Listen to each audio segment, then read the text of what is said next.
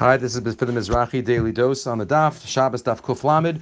The Gemara mentions in the name of Rabbi Shimon Gamliel, call mitzvah shekibol aleim besimcha kugon mila, dechsiv sasa nochi elem rasecha, kamotzi shalal rav, any mitzvah the Jews accepted with simcha, Adain oso besimcha. They still do besimcha, and that's the mitzvah of Mila. Mila b'nei Yisrael have been moser nefesh for throughout the generation. So many stories that we have, even in the difficult years, how bris Mila has been done. What's the message of bris Mila? The Mefarshim discuss that the uh, bris Mila, the first words that we say when we um, a child enters the room, is Pinchas ben Elazar ben Aaron HaKohen. The first few psukim in Parshas Pinchas. The question is, what's the connection between Pinchas and Amila? Yes, Pinchas Eliyahu on a on a deeper level. It's the same. Uh, connected uh, neshama. But what does it mean? Uh, what does Pinchas have to do with the bris milah? Question one. Question two. The uh, points out that the name of God that's associated with milah is Shakai.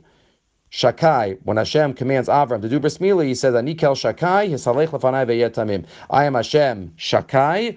Walk in front of me and have um, and have bris milah. Shakai, the Gemara says, is Sha'amar la'olam dai. Hashem said, enough. Hashem says, this is the world that I'm making. So what's the connection between that and bris milah? So maybe the answer is what the Sefer HaChinuch says, based on a medrash. The medrash says that one of the Tanoim, one of the um, heretics, one once asked one of the Tanoim, you know, if God created everything in a person, a person's born with livers and hearts and lungs and, and everything, why didn't he just finish the job? Why did he just why didn't he just cut off the foreskin? Why does he have to leave that for man? Just finish. He did 99%. Why doesn't he just do the last part? So what's the answer? The answer is no, because it's to teach man that man has to self-perfect himself.